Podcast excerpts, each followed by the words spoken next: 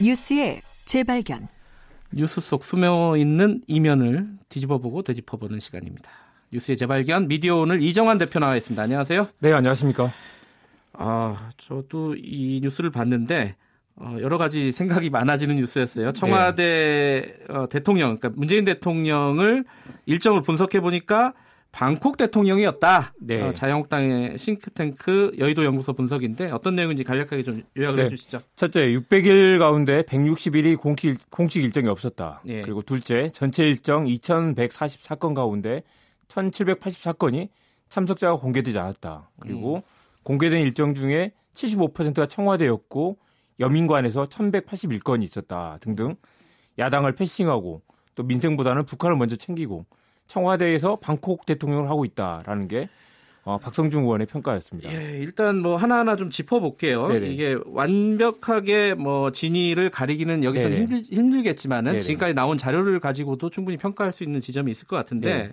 일단 빅데이터 분석이라고 했어요. 여의도 연구소에서요. 네, 뭐 청와대 홈페이지에 공개된 일정을 분석했다는 건데요. 네. 보통 빅데이터라고 하면 기본적으로 수십 테라바이트에서 페타바이트 정도 거대한 데이터 세트를 말하는데 이건 수천 건 정도니까 그냥 빅데이터는 아니고 데이터 예. 분석이라고 할 수 있겠죠. 저도 탐사 저널리즘, 탐사 네. 보도를 하는 사람 네. 입장에서 보면은 이 정도 데이터는 뭐 몇 시간이면은 분석이 그렇습니다. 가능한 그, 네. 그, 정도죠. 빅데이터라고 부르기는 좀 민망하고. 근데 이게 나오고 나서 어, 서로 어, 네. 자유한국당과 청와대가 원색적으로 가짜 네. 뉴스다. 서로 간의 가짜 뉴스다. 그렇습니다. 저도 가짜 뉴스란 용어를 엄밀하게 써야 된다고 생각하는데요. 네. 둘 다 가짜 뉴스는 아니라고 할 수 있습니다. 음. 해석과 관점의 차이니까요. 네. 먼저 연차 휴가가 12일이었고 공식 일정이 없었, 없었다는 139일에는 토요일하고 일요일 포함되어 있습니다. 그러니까 네. 비, 어, 또 해외 순방 중에 비행기에서 보내는 날도 많이 있고요. 네. 이걸 다 빼면 12일만 남는다라는 게 음. 분석이었습니다. 방콕이라는 표현을 썼는데 그리고 여민관은 대통령 관저가 아니라 집무실이죠. 네. 그래서 대통령이 집무실에서 업무를 보지 어디서 보냐라고 반문한 것도 맞는 말입니다. 네. 그래서 이 김의겸 대변인이 공당의 연구소가 사실상 가짜 뉴스의 생산지가 되어버렸다라고 뭐 반박을 했는데요. 국가 원수 일정까지 정쟁의 수단으로 삼는 건 정치적 상식과 도의 맞지 않는다라고 비판했습니다. 근데 여기에 대해서 그 자유한국당 쪽은 이렇게 얘기를 하더라고요. 네. 이제 문재인 대통령이 어, 24시간 365일 일하겠다라는 취지로 말한 적이 있다. 네. 그렇기 때문에 이게 휴일이 어딨냐 도대체. 대통령은 쉬는 날도 언제나 그 스탠바이 얘기는 하더라고요. 네. 그리고 또 여기 청와대가 그렇게 얘기를 하니까 네. 자유한국당은 청와대가 오히려 가짜, 가짜 뉴스를 하고 있다. 이렇게 그렇죠. 얘기를 했죠. 자유한국당 입장에서는 청와대 홈페이지에 나온 자료를 긁어서 만든 건데 이게 네. 어떻게 가짜 뉴스냐라는 건데요. 일단 가짜 뉴스들하고 서로 비판하는 것 자체가 약간 적절치 않은 것 같고요. 음. 이 과학적 분석에 근거해서 내놓은 자료다라고 반박을 했습니다. 음. 청와대가 가짜 수용 자료를 만든 것이냐 이런 이야기도 했고요. 예. 그래서 서로 책임을 지라면서 공방을 벌이고 있는 상황입니다. 청와대가 통계를 왜곡했다라면서 음. 공당의 연구소로 책임을 져야 된다고 비판하니까 자유한국당이 책임을 져야 될 사람은 김의겸 대변인이다라면서 해명과 사과를 요구하고 있는 상황입니다. 어지럽네요. 이 가짜 뉴스라기보다는 제가 보기에는 무리한 뉴스다. 네, 약간 뭐 그런 오버한 뉴스다라고 예, 이런 건데. 근데 오히려 이게 저기 네. 이쪽 그 여당 쪽에서는 예. 이 자료만 데이터만 보면은 일을 굉장히 열심히 한 거 아니냐? 어, 이렇게도 얘기를 자유한국당 논리 그대로 가져와도 예. 어, 144일 동안 어, 144일을 뺀 나머지 일, 정 동안 200, 2,144건의 일정을 소화한 셈인데요. 예. 굉장히 많은 일정을 소화한 셈이죠. 박근혜 일정, 박근혜 전 대통령과 비교하면 박근혜 전 대통령은 600일 동안 일정이 없는 날이 215일이고요. 어, 그러니까 하루 2.6건인데 문재인 대통령은 하루 4.9건입니다.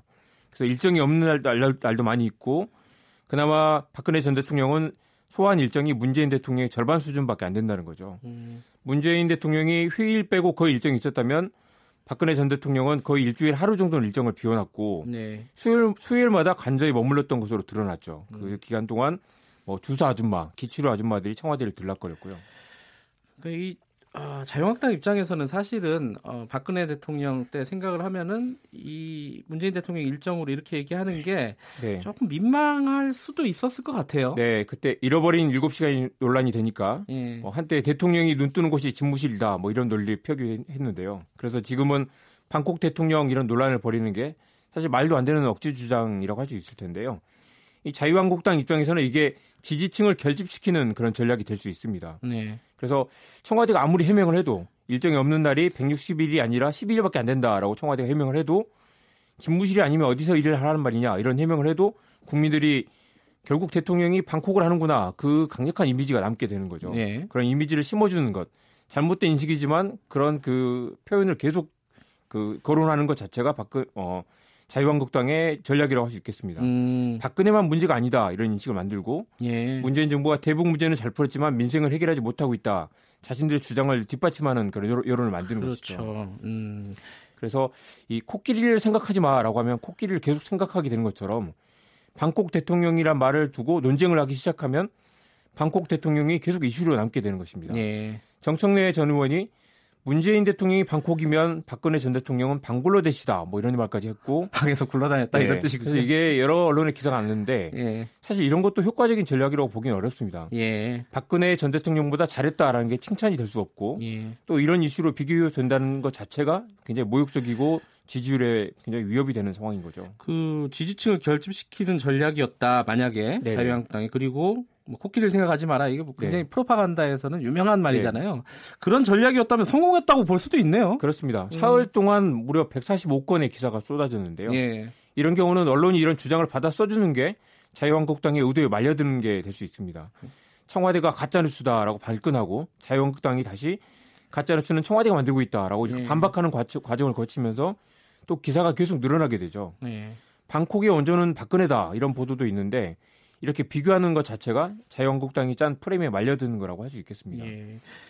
그리고 청와대의 대응에도 문제가 있다고 보는 게 이 가짜뉴스라는 말을 남발하면 오히려 진짜 가짜뉴스에 대한 진짜 가짜뉴스에 대한 대응을 찾기가 어렵게 되죠. 진짜 가짜뉴스에 대한 정말 나쁜 예. 가짜뉴스가 있는데 예. 이 가짜뉴스는 허위사실하고도 다르고 왜곡된 주장과도 다른데 음. 청와대가 이런 표현을 쓰는 건 굉장히 그 위험한 그런 발언이라고 할수 있겠습니다. 청와대가 조목조목 약간 어, 반박을 하긴 했는데 좀 부족해 네. 보이는 것도 사실이에요. 네, 그렇습니다. 이걸 쉽진 않죠. 예. 이렇게 악의적인 왜곡된 주장에 맞서기는 쉽지 않은데 그럴수록 좀더 어, 진중하고 차근차근 해석을 해야 되겠죠.